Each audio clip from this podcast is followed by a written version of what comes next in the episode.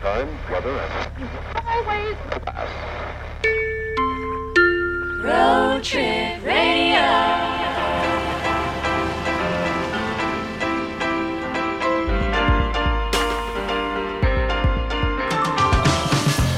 Hey, everybody, welcome to Road Trip Radio. My name is Pat Kelly, and as always, I'm joined by the uh, funny, intelligent, uh, sophisticated, passionate Caitlin Howden. Thank you, Pat. Those are four very nice things you just said about me. You're welcome, Caitlin. As always, this is the show created for all you Canadian families out there who are currently enjoying a beautiful Canadian summer. Yes, and today we are celebrating all things Prince Edward Island, Canada's smallest province, but that by no means makes it any less important, especially if you love Anne of Green Gables or potatoes. This episode is going to be dedicated to exploring and talking about all things PEI. And speaking of exploring, we will be joined by our roving reporter Peter Oldring, who is always one step ahead of us. Uh, we do believe that he's on Prince Edward Island uh, as we speak, um, and maybe we can get him on the phone. Uh, P- Peter, are you there?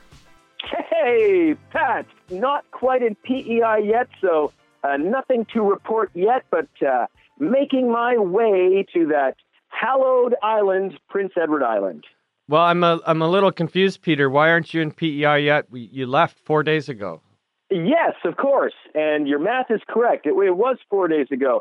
Uh, but there's a, a small caveat here, and that is, of course, I've rented a smart car. Uh, and and I, I did that in an effort to sort of save some money for the show, trying to chip in and do my part. Uh, but the thing is, is is uh, although it's very good on fuel, it's very lightweight, Pat. And at this point, it really is not safe to cross the Confederation Bridge because it's quite windy. So I'm just waiting for those winds to die down, and then I will get back on the road and, and make my way safely to Prince Edward Island. Well, if it's you know if there's been high winds for four days, Peter, it would have made sense for you to go and return the car and get something heavier so you could cross. Yes. And that's the funny thing about wind is you just never know when it's going to stop. Certainly, it's been strong for four days, but certainly wouldn't last another hour. I don't think. So uh, my plan is to wait it out. Okay, so what are you going to do while waiting then? What I will be doing next is having some lunch. Uh, I, I am at a, a beautiful, uh, you would call it a service station, a gas station, but they have a seafood restaurant there as well as a, as a play zone for younger members of the family. Uh, so I plan on tasting the treats of the gas station uh, in the in the seafood uh, restaurant. Okay, well, uh, we wish you best of luck having lunch, Peter, and uh, we'll check in with you uh, in a little bit to hopefully uh, get you on Prince Edward Island and hear a little bit more about what it's like there on the ground. Well, you don't need to wish me any luck on having lunch. Uh, that's something I tend to do relatively successfully every day. But thank you so much, Pat. Okay, Peter, we'll check in with you later. Also, on today's show, we try to outfox Charlottetown's foxes. We learn how to make some crazy PEI sandcastles, and we're going to take a quiz with Zoe and Sophia. But before we go full steam ahead on this episode, it's time to learn a little bit about a place we like to call Prince Edward Island. Get to know Prince Edward Island. Just to give you an idea of its size, 240 Prince Edward Islands could fit into Quebec. There are only 146,000 people in PEI, but that's still larger than the populations of Yukon, Northwest Territories, and Nunavut combined. Each year, PEI produces over 75 pounds of potatoes per Canadian. So, by my math, it's important that we all eat at least six potatoes a day to keep up. There are almost three times as many chickens as people in PEI, and to no one's surprise, there's a potato museum in the northwest corner of the province in Prince County. So if you go to that museum, remember look, don't eat. And that's all you need to know about PEI at this point, but it's not the last you're going to hear about potatoes. Thank goodness.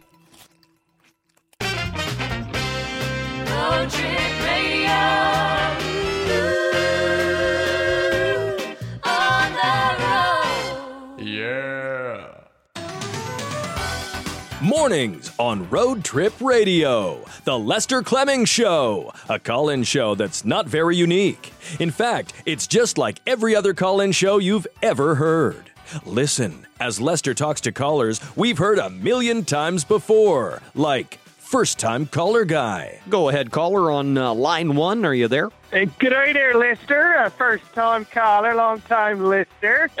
Uh, well, that's fantastic. Uh, thanks for calling. Yo, okay, thanks then. Bye bye. At least once a week, Lester will talk with somebody that needs to turn down their radio. How are you? Uh, caller, I'm going to have to ask you to, to turn turn that radio in the background there, please. What? Uh, uh, go ahead and turn down that radio in the background. I can't hear you. There's so much echo here. Can you turn down your radio? But the fun doesn't stop there. The Lester Clemens Show has just about every type of caller you'd expect to hear on every other call in show. A furious person, You know, I don't normally call into these things, but I am so furious. the last call piggybacker, Yeah, I just wanted to piggyback on uh, what your last caller said. I agree with what they said, uh, word for word. the ask a question then hang up guy. Uh, my question for you is, uh, you know, how do you think we're going to solve this? Um, okay, thanks. I'm going to hang up now and uh, hear what you have to say. The caller with a horrible cell phone connection. Hear me? We're cell phone. Still there? And for most of the show, he'll just take calls from people who really want to hear the sound of their own voice. About 20 years ago, when I was in university, the first thing a professor ever told me, he said, Well, always find the connection with something. And, you know, listening to this conversation and people going on and on and on and on and on about.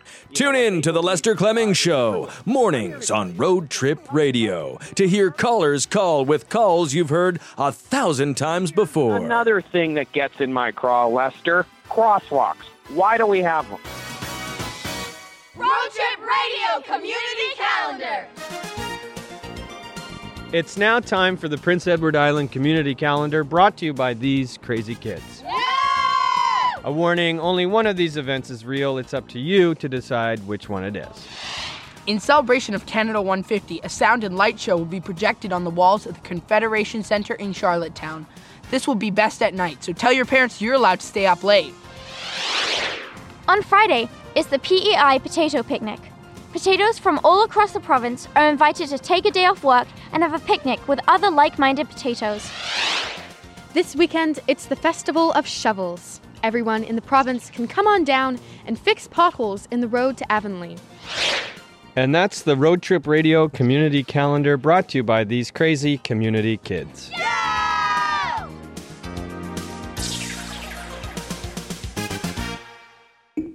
And now, in conversation. If you've ever traveled to Prince Edward Island, then you might already know that they have a lot of foxes. Some might call it a bit of an epidemic. Gary Gregory is a conservation biologist who's working out of Charlottetown.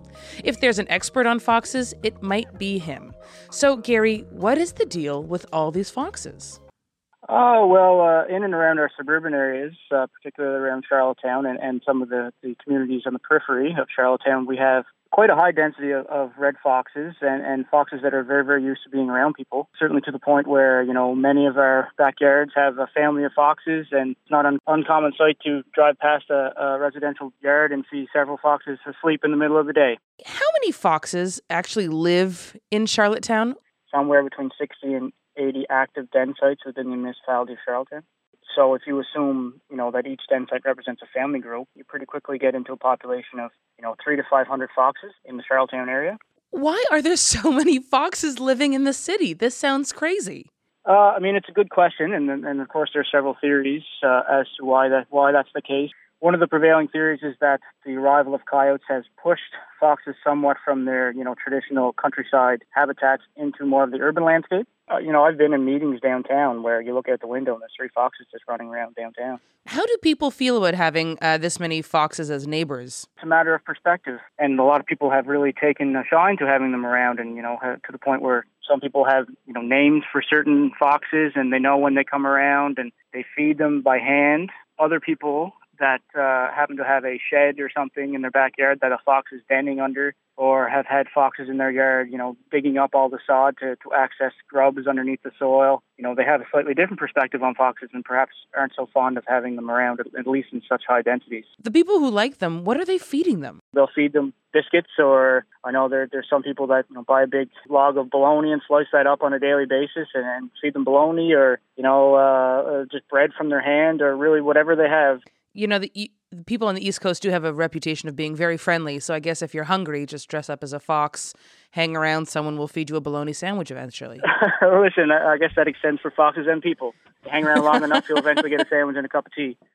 Gary, how do the foxes feel about being around people so much? Well, they certainly, in most cases, have lost almost all fear of people because they now either directly associate people with food or, at the very least, don't associate people with any sort of threat. And so, once again, it's not uncommon if you have a you know group of kids playing soccer in, a soccer field and, and a bunch of parents standing around the sidelines to have foxes kind of intermingling around that large group of people with absolutely no fear or hesitation whatsoever. Which is just ruining the soccer game. Now all these foxes are offside, right? Yeah, the refs don't pay too much attention to that. So what would what do people do though if they like you said there's a family of foxes living under your porch? What do people do? Do they just cohabitate with these with these foxes? it can be a very, very daunting challenge to try to, you know, make those or encourage those foxes to move on. So what would really help is stop feeding the foxes. What's something that a fox could do? Um, like like the top three uh, annoying things that foxes can do. You know, if they have a, a, a den site under your shed, for instance, they'll, they're active diggers. They will dig repeatedly and persistently. They can cause, cause a lot of damage that way. And of course, w- with a litter of young, of five to six young, and the, and the parents, there's quite a bit of you know waste associated with that, and they're carrying back food to the den site. So the you know the smell and the sounds can be quite obtrusive to certain people. It's like when your in-laws come and stay with you, and Yeah, well, your in-laws are hopefully a little more amenable to to kindly removing themselves if you ask them to. well, you'd think, right? in most cases. Um, well, Gary, thank you so much, and good luck continuing trying to outfox these foxes. I appreciate that. It's been a pleasure talking with you. Have a great day. Yeah, you too.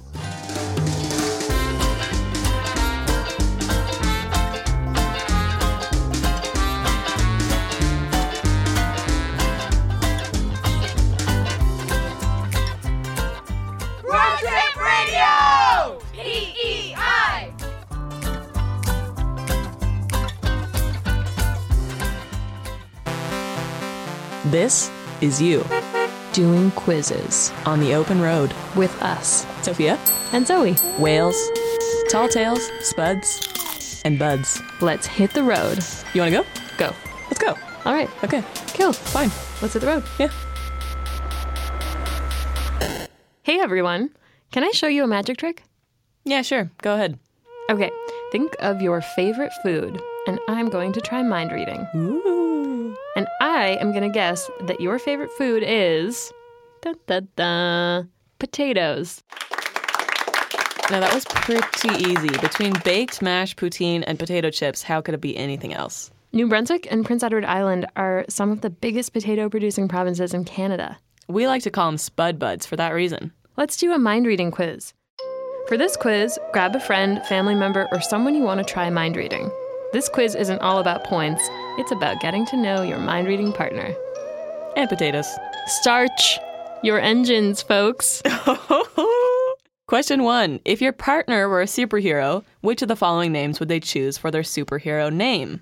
Would it be one, rocket, two, starburst, three, asterix, or four, baby boomer?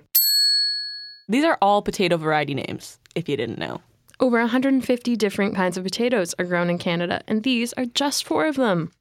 Could you guess each other's answers? Are you one step closer to being spud buds? okay, let's give the next one a try. Question two What is your partner's favorite vitamin and mineral rich fruit or vegetable? Is it one, bananas, two, spinach, three, potatoes, or four, apples? Believe it or not, potatoes contain more potassium than bananas, more iron than a cup of spinach, and more fiber than an apple. A baked potato is a healthy, high fiber food with a significant nutritional value. Now, this is the pure and simple tato we're talking about, not the fried, buttered, or salted kind. Taters are a great source of vitamin B6, potassium, copper, and vitamin C. And that's something spud producing buds New Brunswick and PEI can feel pretty good about. Next question Which of the following items would your quiz partner most desire? If you don't see the potato point to this, just you wait. Aren't potatoes round? What, what's with the potato point? Okay, never mind. One, a spaceship. Two, a Mr. Potato Head toy. Three, a light bulb. Or four, a potato. Seem like a weird list? Well, get this. For answer one, a spaceship, potatoes were the first vegetable ever grown in space. Out of this world!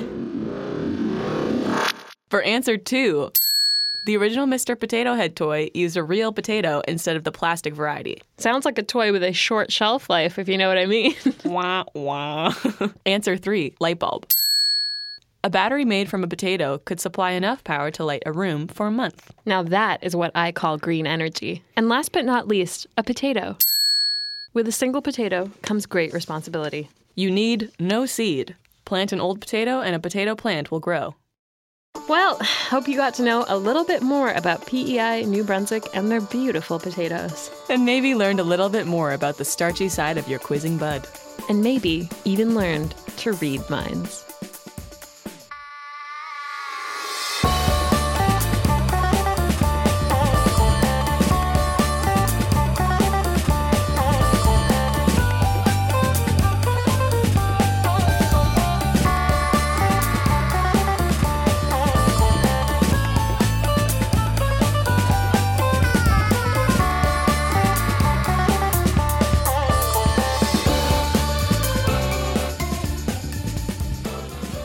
Are back with more Road Trip Radio. I'm Caitlin Howden, and beside me is the luminary Pat Kelly.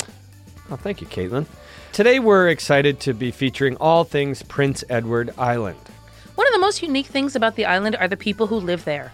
They are so unique in so many ways, and we thought we would just share with you a short list of ways that you can spot a true islander. A true islander pronounces island Oiland, which I think is spelled O I S L A N D. So Oiland. Oiland. Oh, also, they'll tell you that there was no Anne of Green Gables and they will crush your dreams. Well, that's just a true statement. There was no Anne. It's a fictional character. You're killing me, Pat. Time to grow up. They will utter the phrase, shh, the deaths are on, and I have no idea what that means, but it sounds ominous. It does sound ominous, yes. They pronounce the word battery as battery. They don't hang out the wash, they hang out the wash. And finally, they've eaten seaweed pie, which everyone else just calls sushi. And that's a little bit about the people of Prince Edward Island.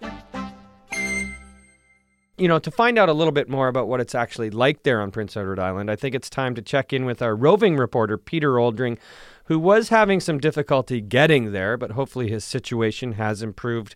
Peter, are you there? Hey, Pat. Uh, positive thinking on your part, but no, I'm not. So, still no updates about Prince Edward Island itself. Hang on a hitch there, uh, my good sir, because I do have an update. Uh, and the update uh, pertains to the Irving Big Stop gas station, uh, which is where I had lunch uh, at their seafood restaurant called Fishy.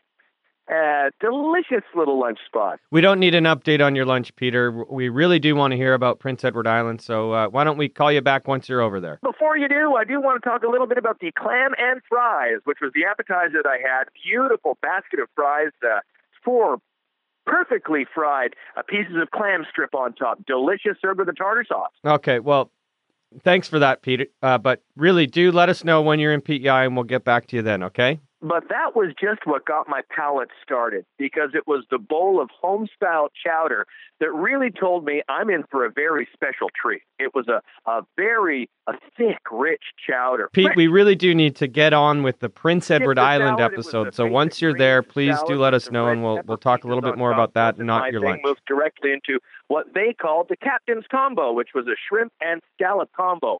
And hello, what a what a match made in heaven, shrimp and Okay, Pete, I'm going to have to hang up on you now, okay? We really do need to get on with the episode. So thanks. We'll check in once you're on Prince Edward Island. Didn't think I could do it, but we moved on to the fourth course, which was what they were calling a mussel burger.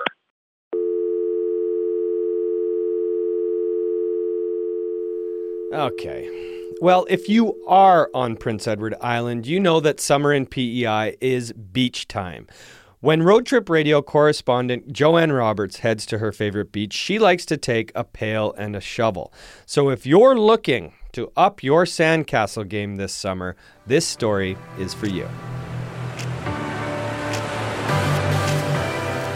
When you think of the land of beaches or the best beaches in the world, what do you think of? Maybe California, Florida, or the Bahamas, maybe? What if I told you that one of the best places in the world with the most beach per person is actually Prince Edward Island? It might be Canada's smallest province, but it has 1,100 kilometres of shoreline. And with a population of only 140,000 people, that's 8 meters of beach per person. And nowhere on PEI is more than 15 minutes from the beach. So PEI seems like the perfect place to go and learn a thing or two about building sandcastles. Now, before you say, oh, that's just for babies, think again. Maurice Bernard is an artist, and he spends his summers teaching people to build their dreams in the sand. I've seen everything for sandcastles. There'd be, I know there's a guy that keeps coming every year. Him and his family come down. He's a mechanical engineer, so he, he builds a boat, a ship, an airplane, uh, and he would build big. No matter who he's teaching, grown ups or kids, Maurice starts with a few simple rules. The wetter, the better, the side and slide, and then if you whack it, you crack it. Maybe I should translate those rules for you. The wetter, the better. The wetter the better means the sand should be as wet as possible without being runny. Side and slide. And side and slide means slide your hands down the sides of your wet pile of sand to get the air bubbles out. And finally, if you smack it, you crack it, or if you whack it, you crack it. You whack it, you crack it. Well, you probably got that one. Be gentle with your creation. When Maurice talks about building with sand, he talks a lot about muck, you know, adding sand to water. And he thinks PEI has some of the best sand anywhere. And it's red. In art, we call it an iron oxide red. So when I get paint and I'm trying to paint the, the beaches and the cliffs, I get this iron oxide. And the granules, like they're very nice and fine. And then you have two different colors. When the sand is dry, you get kind of just of a lighter pinkish tone, and then you could use that even in your sandcastle. You can, if you want to emphasize the redness of the castle itself, you surround it by the dry sand. So you just throw the sand right around it. And then it gives you two, two different colors. Hi, my name is Drew Shields. I'm 12 years old. Drew studies art and sandcastles with Maurice, and today Drew's tower isn't working out quite the way he was planning. Probably not the best one I made. The sides are com- kind of coming out a little bit, and the roof. If you don't have enough water in it, sometimes if it's a bit dry, it might not work as well. Drew loves to make what's in his imagination, but some people Maurice has known just want to go big, and others just want a place to sit. There's these guys from New Brunswick. I remember last year was here at Brackley Beach, and then they made this great big couch that they sat on, and then they they all sat facing the ocean, and they just came over to the, for the day to make the sandcastles, and then went back to New Brunswick. So that was pretty fun. Maurice doesn't get too technical. His tools are pretty basic. We have buckets for water.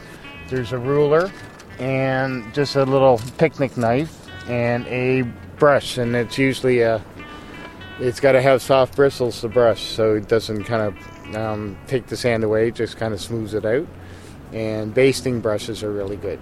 And then we have a little plastic knife, like it's like a putty knife, and then that gives you some nice straight walls especially in the wet sand. It, it comes out really, really smooth. And then what you do is you cut from the big mound that you built with the shovel, and you just cut it down. The more you cut it down, it becomes, you know, castle shape. Create curves and rectangles and the peaks for the roof, and you can kind of make overhangs because I'll make an overhang right in here.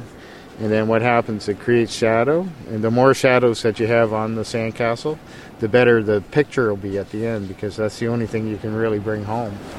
In the end, he says, what he really loves is watching what happens when adults and kids leave their technology behind and start to unleash their inner architect. In the end, like there's three hours, like they might spend three hours. The last hour and a half, they're just it just looks so much like a team.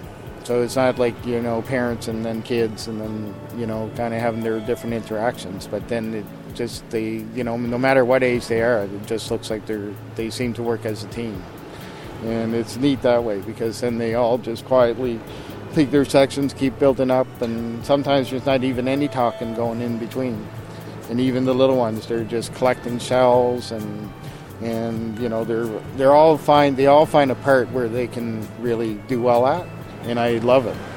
Maurice loves what he does, and he thinks the beaches of PEI are a perfect place to do it. Oh, the beaches of PEI, they're just beautiful.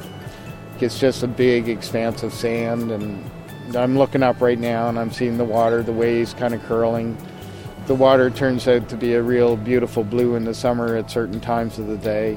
The light hitting on the sand dunes, you know, once the, the sun comes out, the, it's just kind of golden. It, you know, the beach is just, it's therapeutic. Like you're just there, and then this is where you can kind of just gear down.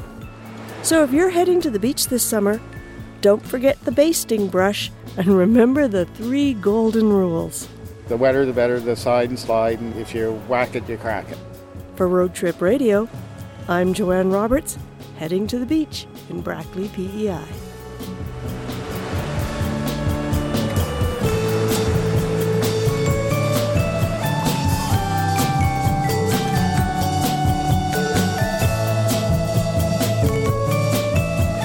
To see Maurice and Drew's impressive sandcastle, check out Road Trip Radio on Instagram and Facebook. You're listening to Road Trip Radio.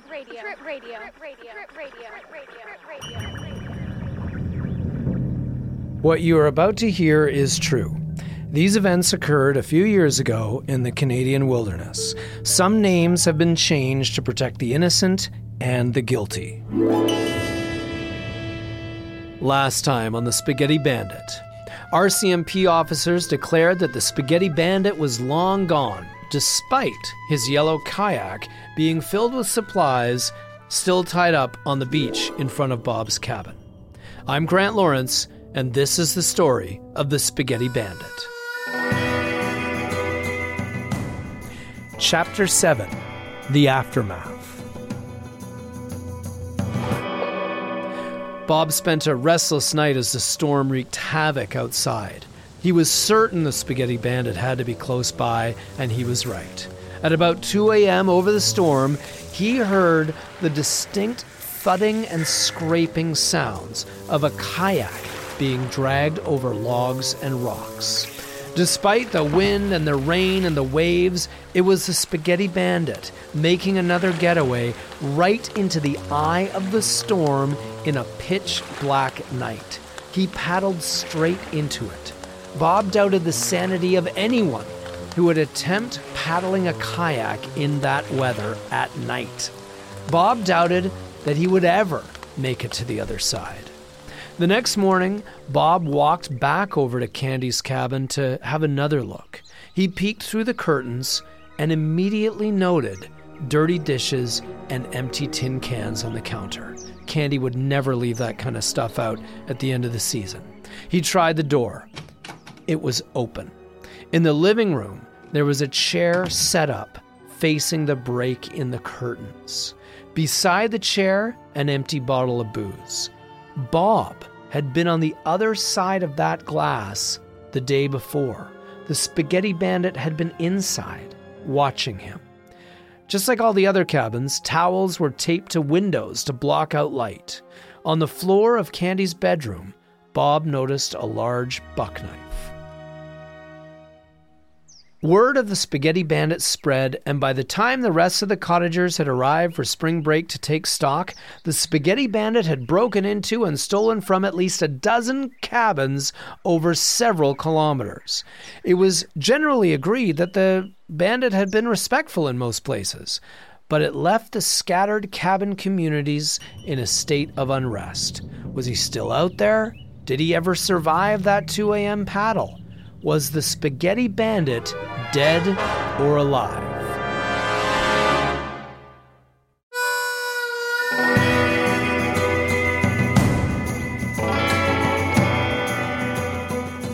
for the next installment of The Spaghetti Bandit, head over to the Nunavut episode. To start the story from the beginning, jump back to BC.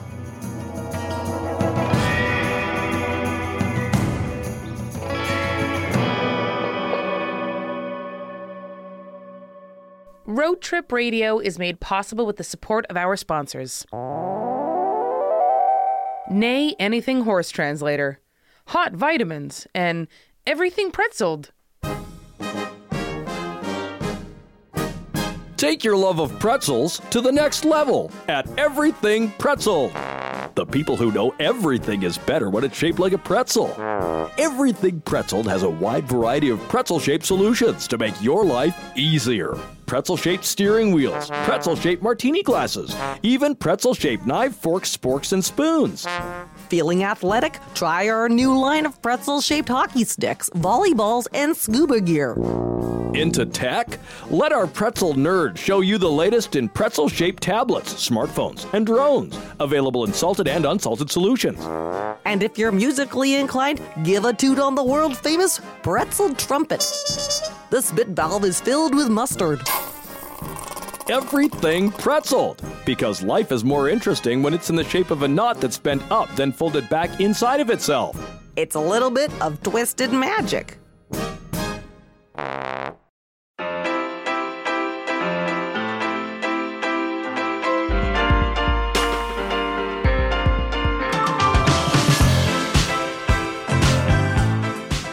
We are in the home stretch of the Prince Edward Island episode, and I think we can all agree we've heard some really great stories from our beloved island.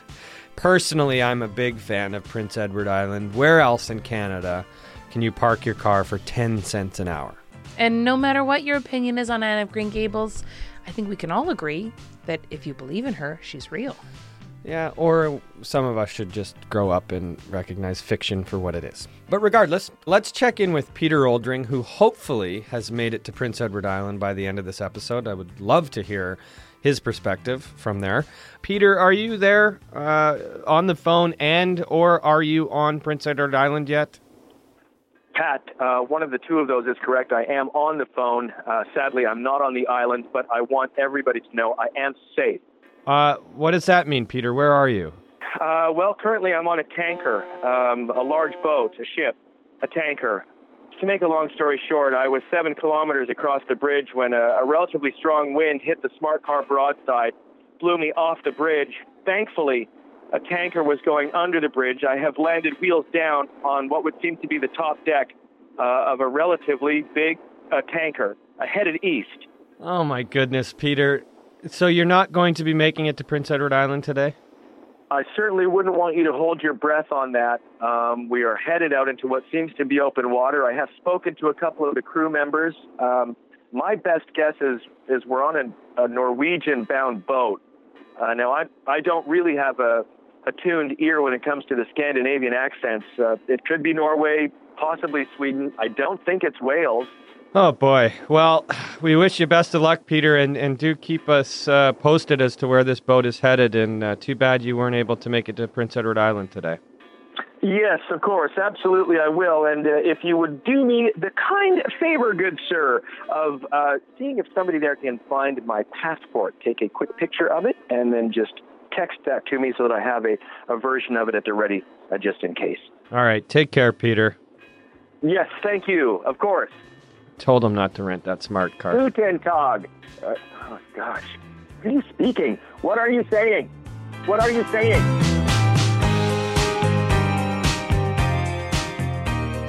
All right, while we look into getting Peter back on land, we will leave you with the sound of rush hour in Cornwall, PEI. From all of us here at Road Trip Radio, thanks for listening. I'm going to go call the Coast Guard. Yeah, that's a good idea. Peter. Do you know what he's wearing? Peter? Yeah.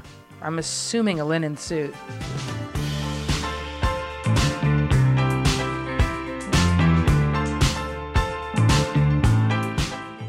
Road Trip Radio has been made possible by the Government of Canada and is produced by Kelly and Kelly Creative and Sumo Audio.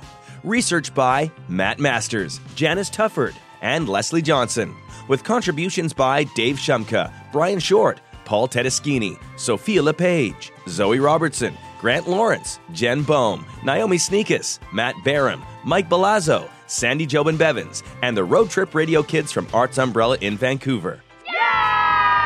Keep listening to Road Trip Radio, broadcasting 24 hours a day.